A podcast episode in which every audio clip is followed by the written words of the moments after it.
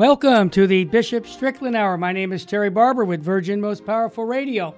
I'm honored to talk with the good bishop once a week about what? About Jesus Christ and his bride, the church, and how to fall in love with Jesus.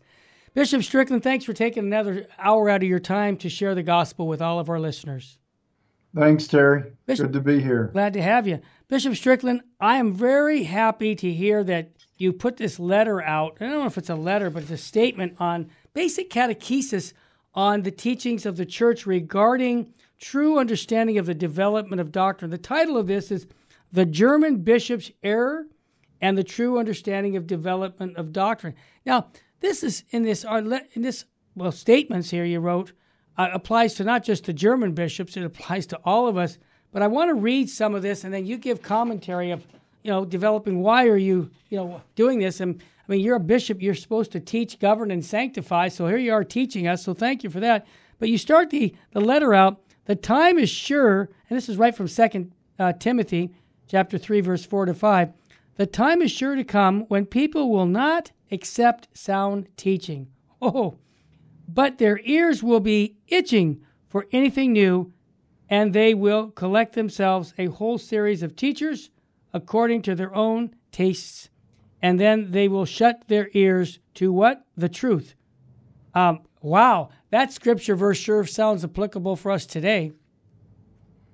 Well, yeah, I think it it it, it very much applies to the situation we're in because the the truth can be challenging. Mm-hmm. Um, it's always good news ultimately yeah. to follow the truth, but it means we have to change. It means things that we may, may need to correct in our lives or take a different path. And people don't like to be told what to do. But the Lord has revealed his truth to us for our own salvation. And um, so that Second Timothy, I mean, how long ago was that written? but it's it's very pertinent to our time. Right.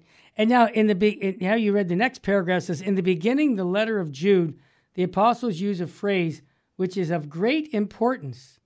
The letter was written to deal with a similar smoke of confusion in the early church, as we see in the German church, and I like this because it's true, and are increasingly experiencing in the whole church today.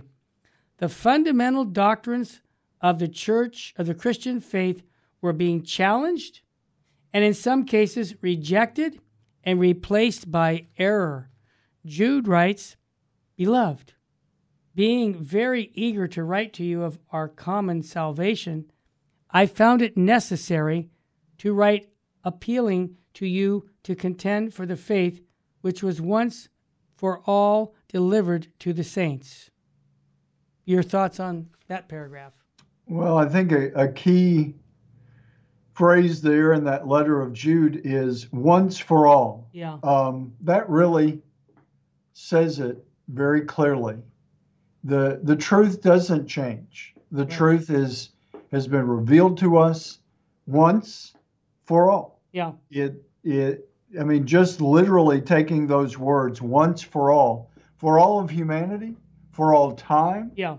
It's it's been revealed and that's not what we're hearing today. No, no. The, um, truth in whatever form, even you know the the truth that was captured by our our national, uh, you know, the founding fathers, some basic truths. We hold these truths to be unalienable. You know, um, a lot of truth it seems to be up for grabs, yeah.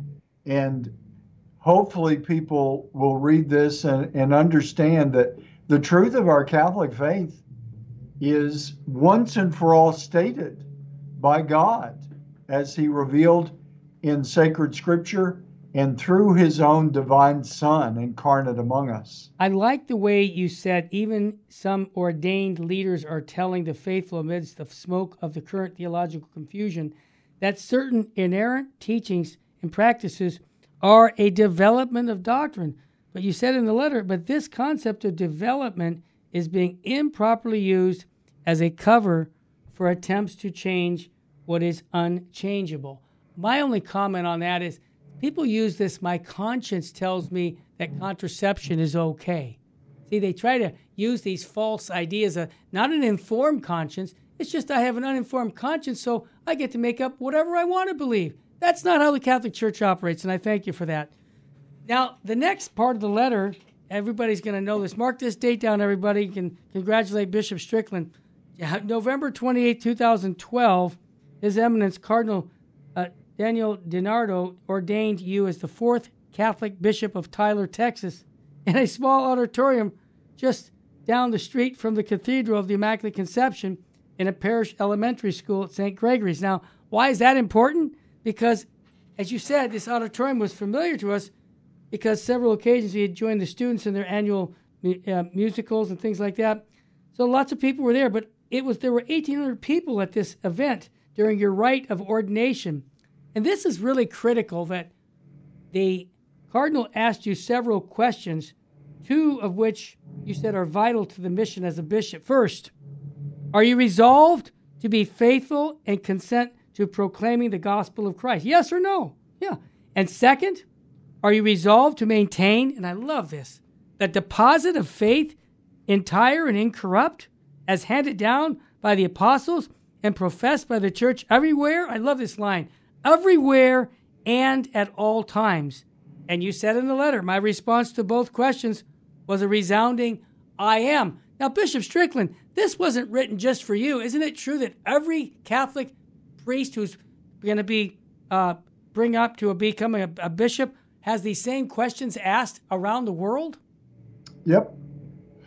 That's the that's the ordination right. Well, if that, if that's the case, Bishop Strickland, then we're doing you the, you a favor, and all of us, in my opinion, uh, as a as a uh, layman, to say to each bishop, and I've done this to a bishop in a nice, polite way. I said, Bishop, you made promises when you were ordained and you brought as the episcopacy and, you know, I said this, Bishop Strickland, I would say it to you as a friend. If you don't, if you wouldn't say yes to those two questions, then step down and retire and let someone else take that position that will do that because that can affect so many souls. And that's what the church is all about saving souls. So I just want to say thank you for saying yes and not only saying yes, but living it out. Well, that it's pretty uh, meat and potatoes Catholic, yeah, really. It's yeah. basic. And, you know, like you said, Terry, every bishop has made the same promises. Wow. And it, it really isn't, um, it's not complex. No. It's not confusing. It's very clear. The deposit of faith, we promise to maintain and guard it, to, to make sure that it's passed on that we live it to our best, the best of our ability. No generation has lived it perfectly. We're all sinners, but to say that we can change it is it it's letting go of the the true gospel, and it's uh, in what are we passing on to the next generation if we've altered it to suit us? Um, it you know it's just pretty matter of fact. But these days things that are matter of fact tend to be up for debate. And we need to remember they're not. Amen. And I say that what you made your promise before the altar, men like me who are married did something similar at my marriage ceremony. I made a promise to my wife in front of my friends and family, but most important, in front of God at the altar, that I would be true to my wife and that I would stick with her in good times and in bad. And it seems to me that I'm going to be judged by how well I live my marriage vows to my wife. And I would imagine that also applies to the promises you made. You'll be judged on how well you live out those promises. Am I onto something, Bishop, or do you think I'm not? It's not fair analogies. Oh no, that's perfect. And I think it's it's great, Terry, because we can get so you know things can get so kind of complicated and and you know in these intellectual yeah, yeah, endeavors and um, but what it comes down to just like with your marriage yeah. it's about a relationship with you it's a relationship with your wife. Amen. And you're committing to her in all those things that your vows say. That's right. For better for worse and sickness and yep. health um, for richer for poorer. Yep. And if you really think about those wedding vows, it means you're committing to the person. This person may be poorer or richer, may be healthy or not healthy, um, maybe you know the per- the person you thought they were, maybe not, but you're committing Yeah. to that person. Right. And I think to personalize it, really these these promises of a bishop are committing to Jesus Christ and his church. Amen. And so that same personal commitment really needs to be there. And yeah, we change through through the years, but the core of us as human beings doesn't change. That's what you counted on Yeah. when you married your wife. Yeah. That that's what you counted on with you. That yeah, the the accidents of life will change, but the substance of the person that I'm marrying is not going to change no matter what. That's the same commitment that a bishop makes to the church when he's ordained. Well said. When we come back, we're going to continue on this teaching document by Bishop Joseph Strickland, the German bishop's error and the true understanding of the development of doctrine. Stay with us, family. We'll be right back after a quick break.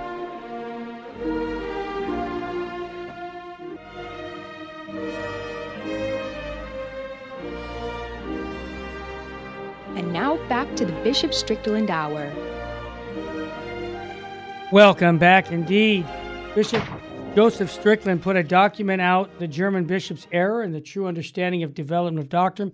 We're going to put this on our website because we really want people to read it, but I realize not everybody reads as much as they should. Uh, and that's why I'm going through it paragraph by paragraph because it's a teaching document on something very important called authority of the Catholic Church. Things that I, one of the paragraphs, oops, hang on one second. Okay. One of the paragraphs will start out as As baptized Christians, Bishop Strickland was saying, there is a way in which we all have been given the deposit of faith from our Lord Himself, handed down to the apostles, along with the charge to guard. It is a deposit for which we cannot and must not seek to change. Thank you for saying that. The deposit of faith is the truth given to us from the one who is the way, the truth, and the life. Taken right from the gospel again, John chapter 14, verse 6. It must be handed on without alteration. Uh, you know, Bishop Strickland, that goes to what I call the inerrancy of Scripture. That the Bible is true today, a thousand years ago, 500 years ago, whatever year, 500 years from now, we're dead. Okay, guarantee it. I guarantee you we'll all be gone here on planet Earth. But God's Word will be as true as it was when we were alive. And so I just want to say thank you for that paragraph because that's a very uh, good teaching. The next paragraph where you said that Jesus makes it clear in his charge to the first apostles, can you talk about that paragraph? Because that's also quoting Matthew. Yeah, it, everything I have commanded you, he promised, know that I'm with you always until the end of the world. And really, Terry, Yeah. that really to me highlights what's so important. Yeah. The truth, Jesus Christ is truth incarnate. Yeah. And we've talked about before, through the incarnation of the Son of God that we just celebrated March 25th, Right. Truth has a face. Amen. It's the face of Jesus Christ. Mm. And so he is with us in the truth. So a betrayal of the truth is a betrayal of Jesus Christ himself. That's why it's so important for his apostles, for me, a successor of the apostles, to guard the truth, to guard the deposit of faith. It's guarding Christ himself Yeah. and and the so to me it's all woven together with the real presence of Christ. I mean, if you really believe he's there, Yeah. which we do. Amen. We know that when we when I celebrate mass or when you attend mass Yeah. and the priest takes bread and wine and says the words of consecration, Yep. the same one that this is referring to, know that I am with you always until the end of the world. That, that's fulfilled in so many different ways. And he is truth. So we could we could say truth is with you always until the end of the world. Mm-hmm. He's truth incarnate. And I think we need to really strengthen people in that. You know, we hear a lot about a personal relationship with Jesus Christ. Right.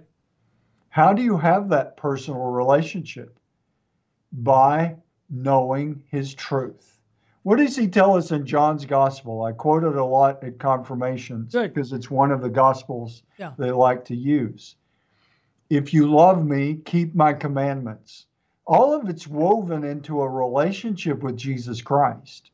And so all of these efforts to change the truth and say, oh, this this scripture passage it needs to be changed, or this part of the catechism, we need to change this word.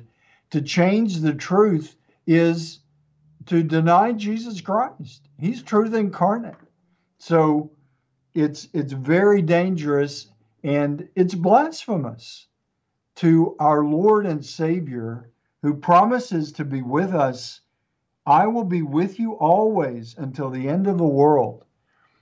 That's him. Yes. And he's that's one of the ways he's with us Yes. in in the living word that is the deposit of faith. We've got to be vigorous about protecting it and passing it on now and in the next generation. Well said. In your next paragraph, you said, yet sadly, there's an increasing effort among some to deny the very existence of such a deposit of faith. Yeah. Inside the church, I might add, but you you said, and even by some yeah, ordained ministry to change the unchangeable. I love that language, to change the unchangeable. Perhaps the most blatant and obvious example of this is recently the occurred in Germany. And uh, then I like what you did with your brother Bishop. You said, I affirm and support a statement by my brother Bishop, His Excellency Donald Hying. How do I say that name? Is it Hying. Hying? On March 21st, 2023, the entire statement can be read on the Diocese of Madison. But um, the, the- what he basically uh, has said was similar to what you're saying. You want to summarize what the good bishop has to say? Well, he just goes into specifically this synodal way that's developed in Germany. Yeah. And, you know, we've been hearing reports through for several months, probably more than a year, Yeah. of what it looked like the direction they were heading. Yeah. And many have tried to say, you know, you're heading in the wrong direction. You're heading away from Christ. Right. You're heading away from the deposit of faith. And so uh, I really appreciate what Bishop Hying said in his statement, just reminding us that this didn't happen overnight. And this synodal way that the German church has, has embraced, it, it's proving to be quite dangerous. Yeah, he also said this in that letter that I'll just, uh, he says, No one has the authority to change the church teaching as if the truth given a malleable and adaptive to change cultural norms. Such a path would lead to both error and irreverence. When people expressed their dismay to me about the turbulence of the church and the many conflicting opinions about doctrine and morality, he says, I simply reaffirm that the faith does not change. We have the scriptures, tradition, and the catechism. I like how simply he just responds to people. Says, "Yeah, we got to change." No, we don't. We're not changing. So you put in the next paragraph that I join my brother bishops in this reaffirmation that faith does not change. Furthermore, I thank him for his clarity, his charity, which was reflected in his March 21st statement. In this letter, I wish to address the efforts to use false notion of concept of development of doctrine to change the unchangeable doctrine. Now, this is getting into some good stuff because in your next paragraph you point the concept of development of doctrine is not in itself a doctrine. It's a theory by which we explain how our understanding of doctrine deepens and grows and how our expression of the unchangeable doctrine can also develop in the wake of welcoming the canonization of St. John Henry Cardinal Newman. There appears to be a concerted effort among some to misuse his teaching on the development of doctrine as a vehicle to push false teaching forward. It is a betrayal of this saint teaching. Bishop, before you answer that question, Father Joe Fessio, when we were, you know, well, was at St. Ignatius Institute, uh, when we were questioning about doctrine and development doctrine, he said, you know, oh yeah, when the church defined uh, the Trinity and may, and explained all that, did the Trinity exist before? Yes, the church was clarifying its teaching. So, give us your comments about St. John Henry Cardinal Newman and that how people sometimes can use his development of, of doctrine in a bad way. Well, again, I like to take it to a personal relationship level. Oh, good. If if all of, of the body of truth is Jesus Christ, he's truth incarnate, mm-hmm. he's the face of truth, yep. then a proper development of doctrine is knowing him more deeply. And again, I bring it back to your relationship with your wife. Yep. How many years married? 35. In those 35 years, yeah. I would wager that you've come to know this woman that you married even more deeply. Of course. She, she's she's the same woman though. Yeah, I get it. She hasn't changed into a different person. No. But you know her more deeply than you did when you said I do. That's part of what the commitment, both covenant and contract that marriage is. Yeah. Is it has aspects of both. Yeah. But you're you're saying whatever happens, I trust in you, right. my dear wife. Yep. And I will be faithful to you through it all, trusting that through 35 years, and we hope 35 more, yeah. you are able to live knowing each other more and more deeply. That's the beauty of right. of marriages anniversaries that I've celebrated with people. Yeah married 50 years, married 60 years. Yeah. They continue to grow to know the same person more and more deeply. I think that's an, an analogy that we can remind ourselves when it comes to knowing Jesus Christ. Yeah. He is doctrine. And and I think that's a great thing that you said about the Trinity. Yeah. The Trinity was the truth yeah. long before that word was used, long before when Moses was coming to know God, that God was triune. Yeah. The Trinity was the reality, but Moses didn't know that. It was a huge step for Moses and the people of Israel to come to know God is one. That there aren't these the God of the sun, the God of the moon, the God of wheat, all the different gods. The one true God, that was the revelation to the people of Israel. It was always true even when people were worshiping, you know, like Baal, worshiping these constructed gods, these made up gods that are only God with a small g, um, they God was always who he is Father, Son, and Spirit, a Trinity, a mystery deeper than we can ever fathom. And so I think that's important to remember that as we come to know the truth incarnate, Jesus Christ, more deeply, we're learning more and more deeply the same truth that was always there. Well said. When we come back from the break, I'd like to talk a little bit about uh, the 1845 essay on development of Christian doctrine from a fifth century monk and theologian, Saint Vincent of Lerins. This is very important because we're dealing with this right now in 2023. You're listening to the Bishop Strickland Hour on Virgin Most Powerful Radio. You can listen to all of Bishop Strickland's shows on vmpr.org's website and all the other shows that we produce. And we have one goal in all of our shows to help people fall deep in love with Jesus Christ and his bride, the church. We come back, we'll continue on this topic of the development of doctrine. Stay with us, family.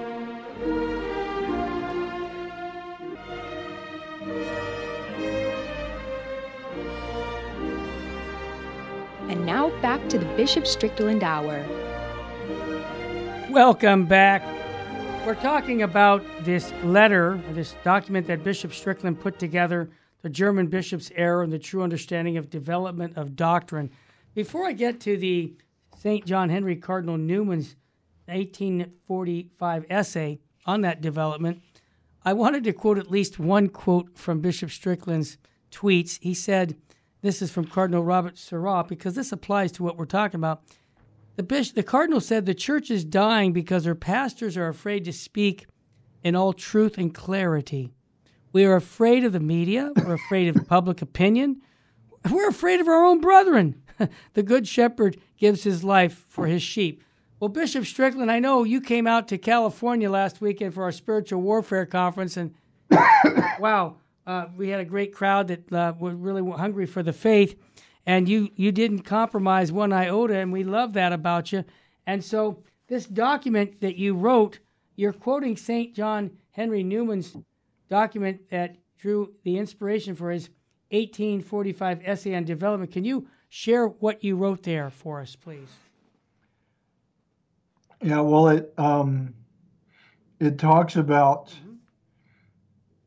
The um, Saints' writings on the proper understanding of the development of doctrine are found in what is called the Commonitorium, um, the writings of St. Vincent of Lerins, and that goes back um, several centuries. Wow. But if you actually read that by St. Vincent of Lerins, uh, you'll see that this main preoccupation is to show that the faith never changes. Right.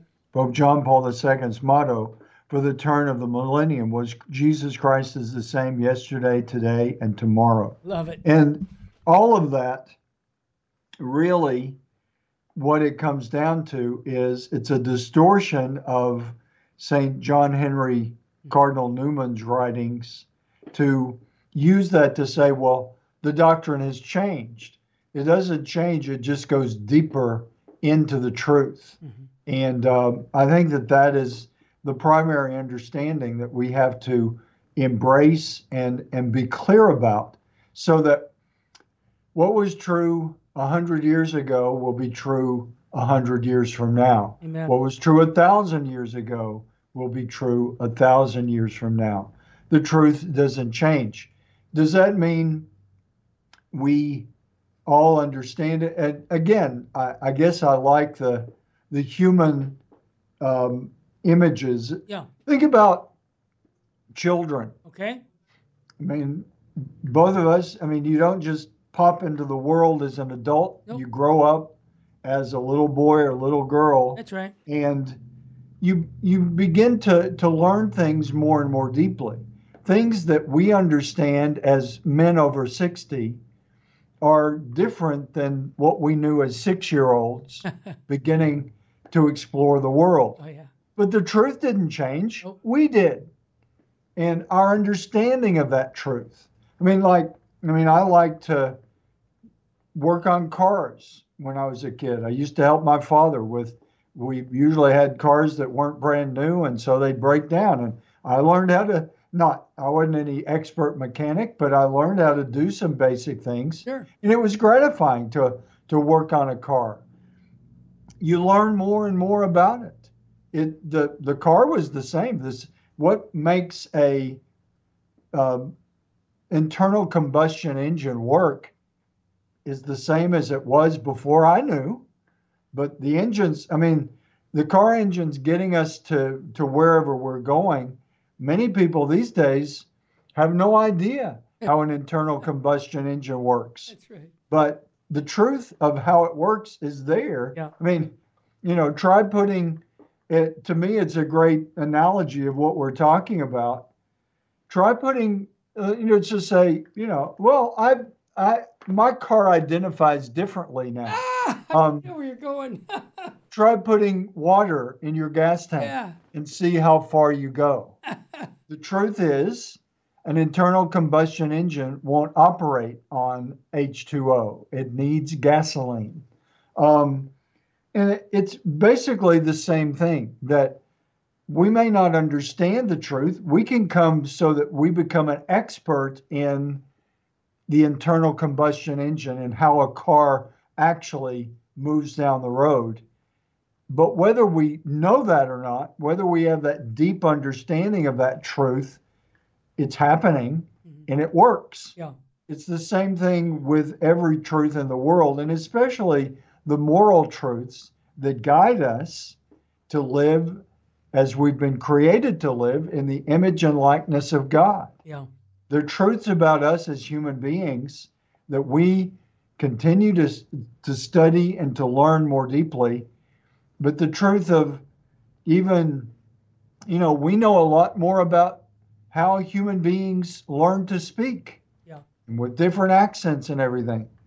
But we're doing it even before we understand it. Yeah. And I think that's that helps me to understand what we're talking about with the development of doctrine. It's not the truth that's changing, the development part is our relationship to that unchanging truth. Well said. Now, in this document, you're shifting to relativism, and you quote first Pope John Paul II, then Benedict. But first, Pope John Paul II was quoting the letter to the Hebrews, Hebrews chapter 13, verse 8, the misuse of the theory of the development of doctrine to attempt to change what is unchangeable is more of the bad fruit arising from a growing, dangerous doctrinal relativism within the Catholic Church, which at times even seems to deny the very existence of objective truth. And let's define objective truth. It's true today, tomorrow, forever. It's true not because we said it, it's true because it is true.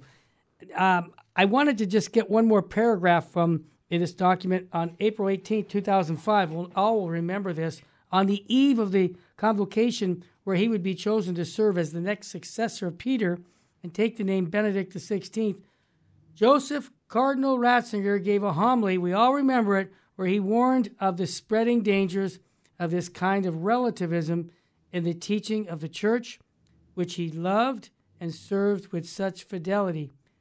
Wow. He, here are his words, which eerily seem even more important in the current hour. I, I, Bishop Strickland, why don't you give us what, what did the Holy Father back in 2005 warn us about? How many winds of doctrine mm-hmm. we have known in recent decades. Yeah. How many ideological currents?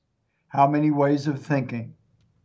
The small boat of thought of many Christians has often been tossed about by these waves, thrown from one extreme to the other, from Marxism to liberalism, even to libertinism, from collectivism to radical individualism, from atheism to a vogue religious mysticism from agnosticism to syncretism and so forth. All those isms are, again, going back to what we were talking about earlier, Terry. Mm-hmm.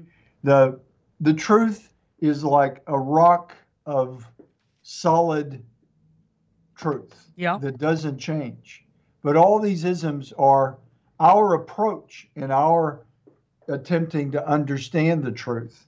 And they ultimately take us away from the truth yeah. when we we go down the path of you know like atheism it it denies the truth right. of god our creator and the further you go into atheism the more meaningless our existence becomes if we eliminate god the meaning of our existence begins to be eliminated also and i think that's what pope benedict newly elected Pope Benedict was trying to get at, listing all these isms.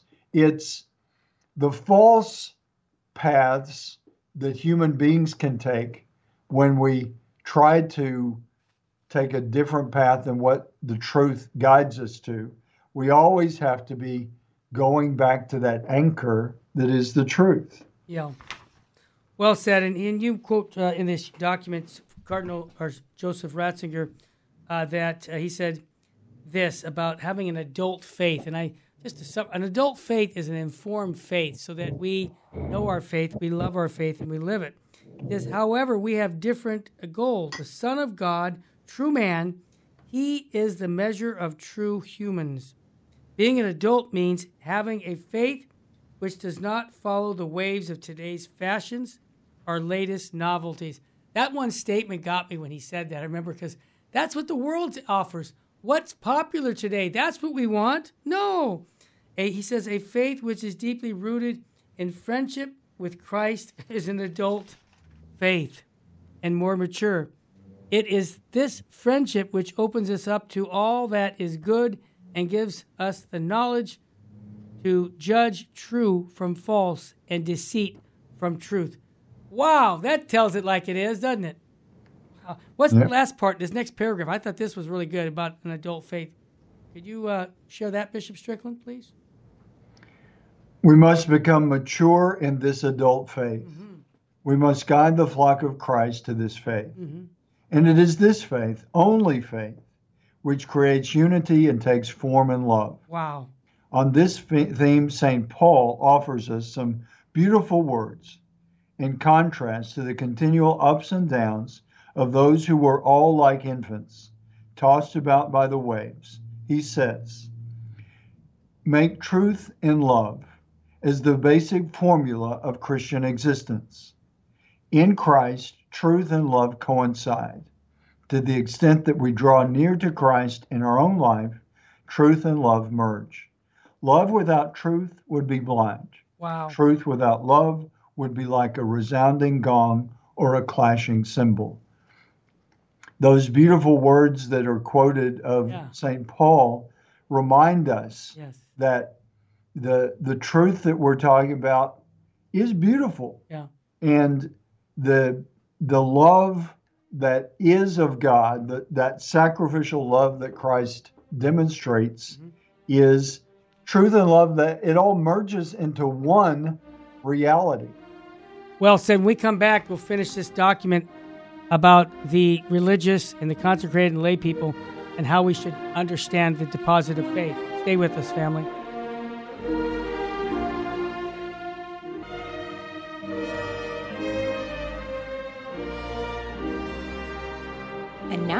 To the Bishop Strickland Hour. Welcome back. Indeed, we have a few more paragraphs of this document that Bishop Strickland wrote. I had asked him if we could spend the whole time on this, and I'll tell you why. It's a teaching document on the fundamental teachings of the church. When we talk about the deposit of faith, that's that's what we need to know.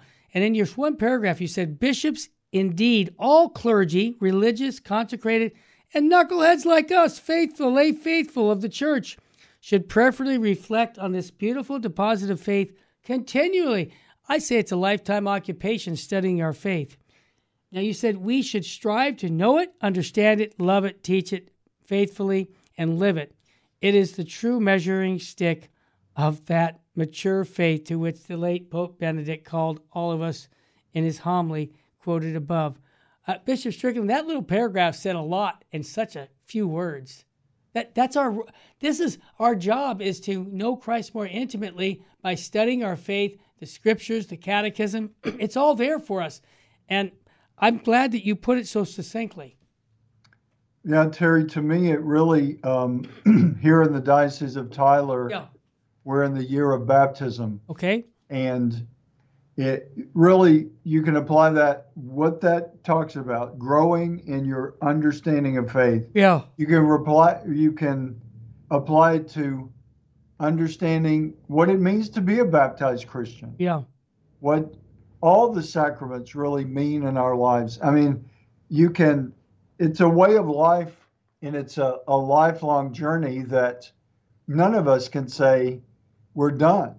Um, right as long as we're breathing, there's more to learn and more to, to grow in. And, and I think that perspective is, um, is very connected and very important as well to remember, as we've talked about, and it is important. It's, it's my job, it's my promise yeah. to guard the deposit of faith. Right. To make sure that whole and entire it's, it's held now and passed on.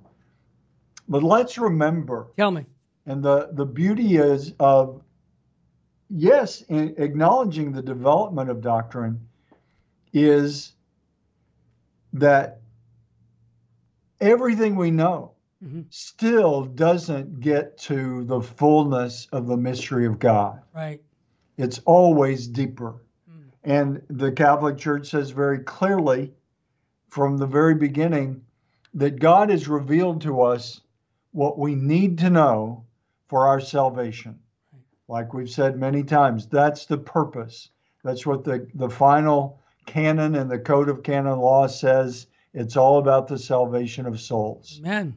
all that we do in this life and it's all significant it's important that we the, we get our politics right that we operate properly in business that we care for the poor that we do all the things Right. for the sake of our salvation and the salvation of others but i think as we conclude looking at this document Mhm. it's so important to remember like we were talking about the for many centuries, the people of God didn't know God as a Trinity Father, Son, and Spirit. But from the dawn of creation, I mean, and that's what beautifully Yeah. The, the Gospels point to, Yes. especially John's Gospel. Yes. In the beginning was the Word. Jesus is the Word. The Word was there with the Father and the Spirit from the very beginning. God is eternally God, unchanging. And we still don't know the fullness of the mystery of God. We will never know in this life. That's right. In my prayer, I like to to think about the saints that no, and you know I I think it's theologically accurate, but um, I'm I can I'm glad to be corrected if it's not. But I don't I don't know that human understanding can ever claim that we fully know God, even in the beatific vision. From what a, a human being can fathom, yes, that we we know the fullness of God. But I guess my point is, God is richer and deeper and more mysterious. His love, His truth, Yep. His beauty, His goodness is beyond us Amen. well beyond us for sure in this life. Yeah. Maybe some of the greatest of saints. I mean, some of the saints speak of different levels of heaven, you know. Um, but for for sure in this life, we see through a mirror darkly. We see an image that is glorious and beautiful, and the deposit of faith. It makes everything fall into place for every one of us if we're humble enough to be changed by it and not to try to change it. But I think even as I guard the deposit of faith and we talk about the importance of the Word of God, the mm-hmm. Bible, the Catechism, the magisterial teachings of the church, Right. to remind ourselves, I, I know I've quoted him before, but again, I'm reminded of St. Thomas Aquinas, one of history's greatest theologians. I don't think any, even if you're not so caught up in Thomistic and you like other approaches Yeah. or whatever, I think everyone would agree that St. Thomas Aquinas was one of the world's greatest theologians of all time. Yeah. And he said it's all straw. Hmm. the Summa Theologica is all straw compared to the mystery of God. That's what I think a proper understanding of the development of do- doctrine can remind us of.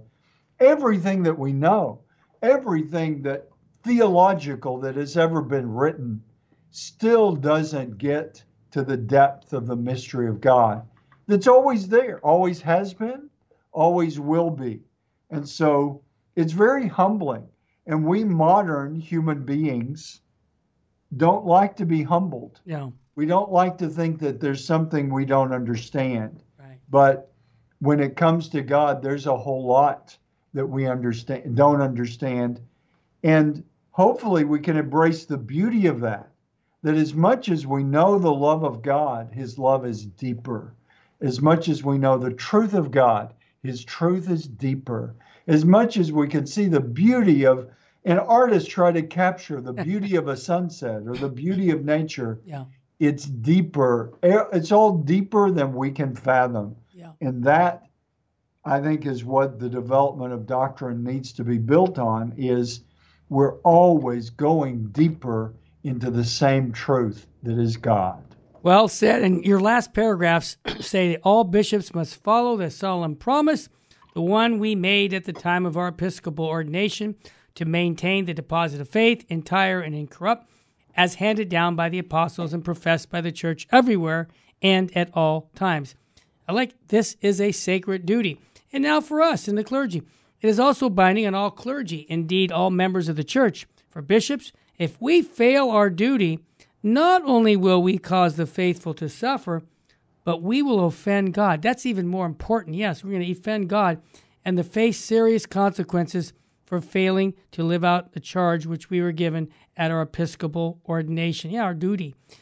Last paragraph to conclude, although the church understanding of this body and teaching, this sacred deposit can and does properly develop in how it is expressed, deepened in how it is understood, it can never be changed in substance. And then, Bishop Strickland, you quote the Catechism of the Catholic Church that talks about that deposit of faith. And as a matter of fact, not only the Catechism, Vatican II talks about it also. Could you finish with what you have at the end here with the Church's notes? The apostles entrusted the sacred deposit of the faith.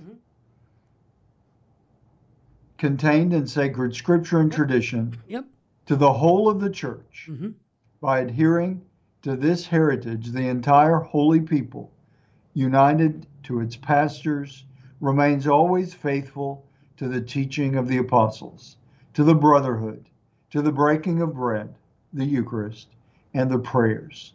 So, in maintaining, practicing, and professing the faith that has been handed on, there should be a remarkable harmony between the bishops and the faithful. I think that's a great way to end. I agree. Because we're, we're, we're missing that remarkable harmony. We are. And all of this reminds us where do we find the harmony? Where do we find the unity? In the truth that is Jesus Christ incarnate. What? It always goes back to Him. He's the embodiment, literally, His body incarnate among us shares the truth. He is where we will find this harmony and this unity. And we've all got to work in every way we can in our own hearts and minds, in our families, yep. in our communities, in a diocese for me as a bishop, for you and your family and yep. your community of friends. We've got to work for that harmony. Because what does the truth do? It creates that harmony, it creates a unity of a common understanding. And that we've got, as a church, as the people of God in this nation and around the world, we've got anything but harmony right now. And I, I love that term harmony because, you know, I'm sure both of us love music. Oh, yeah. And we know what it sounds like when the harmony is off. Dissonance can really give you a headache. It can it can really drive you crazy. And we need we we naturally gravitate to harmony musically in the truth in every aspect of our lives. And I think the the reminder that I would hope we can all be brought back to is there is no unity. There is no harmony if we're not focusing on the Lord of truth and justice that is Jesus Christ, the Son of God. If we're not focusing on Him and humbly acknowledging, I've got a long way to be fully harmonized with Christ. Terry, I'll speak for you. Amen. You got a long way. Big we all do. Yep. In humility, we have to recognize we're not there yet.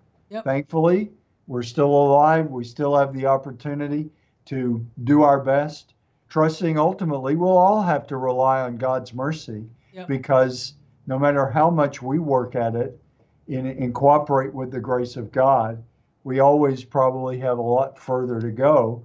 But God is merciful. That's why He sent His Son. So we rely on that mercy, but we have to do our very best to live the truth. Well said. The truth will set us free, as the Bible says. Bishop, how about a final blessing for today? The Lord be with you. And with your spirit. Mighty God, we ask your blessing for all who are listening to this program and will listen to this program that the deposit of faith, the truth that you have given us, may truly be that pearl of great price that guides us through every day. We ask this blessing in the name of the Father, the Son, and the Holy Spirit. Thank you so much, Bishop Strickland. Folks, you can hear all the shows by going to Vir- Virgin Most Powerful Radio vmpr.org. It's called vmpr.org. Download all the other shows. May God richly bless you. And thanks for joining us here on the Bishop Strickland Hour on Virgin Most Powerful Radio. God love you.